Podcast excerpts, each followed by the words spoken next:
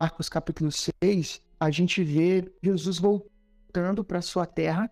Ele sabia que nessa volta ele iria passar por um, uma experiência de rejeição, apesar de algumas pessoas o considerarem como mestre, como uma pessoa abençoadora e tal, mas ele teve esse, esse momento de rejeição ali que a gente pode ver muito claro aqui no verso 3 do capítulo 6. As pessoas questionando, rejeitando os, o ensinamento de Jesus. Contudo, ele continua ensinando, ele não para, ele não desiste, ele continua confiando e ensinando. É, seguindo um pouco mais para frente, a partir do verso 7, a gente vai ver aqui que Jesus envia os seus discípulos e abençoa eles com autoridade. Uma coisa muito interessante que nesse envio Jesus pede para que os discípulos confiem na provisão de Deus. Eles não levem coisas, né? É, se a gente for pensar no tempo de hoje, para contextualizar, olha, não leve nenhuma mala, não leve nenhuma mochila, Deus vai prover, né? Então imagine, pô, como é que eu vou viajar para outras cidades, para outros lugares sem levar uma mochila com algumas coisas?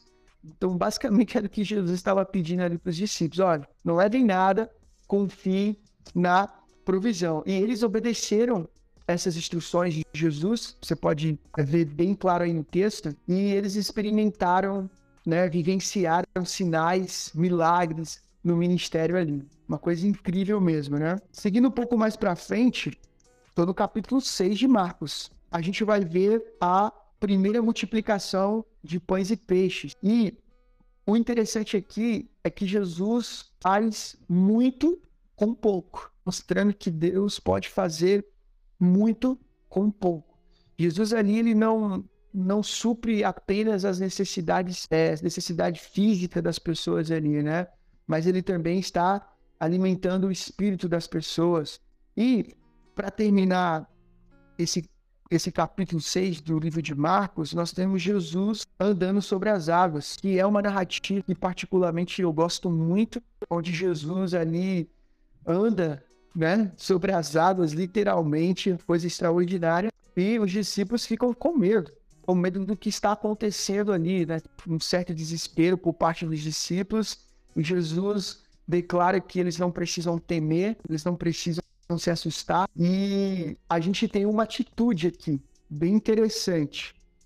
O discípulo de Jesus decide também andar sobre as águas, começa, vamos dizer, se afogar ali, mas ele olha para Jesus, Jesus estende a mão e ele, por alguns instantes ali, também passa por esse milagre, por essa maravilha de andar sobre as águas. E a gente tem todo esse cenário aqui no capítulo 6 de Marcos, são inúmeras narrativas, inúmeras histórias, nos ensinando sobre confiança e provisão de Deus. Nós devemos confiar na sua provisão, mesmo diante das dificuldades, mesmo diante das diversidades, das necessidades, nós devemos confiar em Deus e confiar na sua provisão, porque ele prometeu que estaria conosco. E prometeu que não ia largar a nossa mão, ele ia ficar com a gente até o final, né? E uma coisa que a gente tem que aprender é que por mais que você seja fervoroso na sua fé, por mais que você leia a Bíblia todos os dias, faça jejum,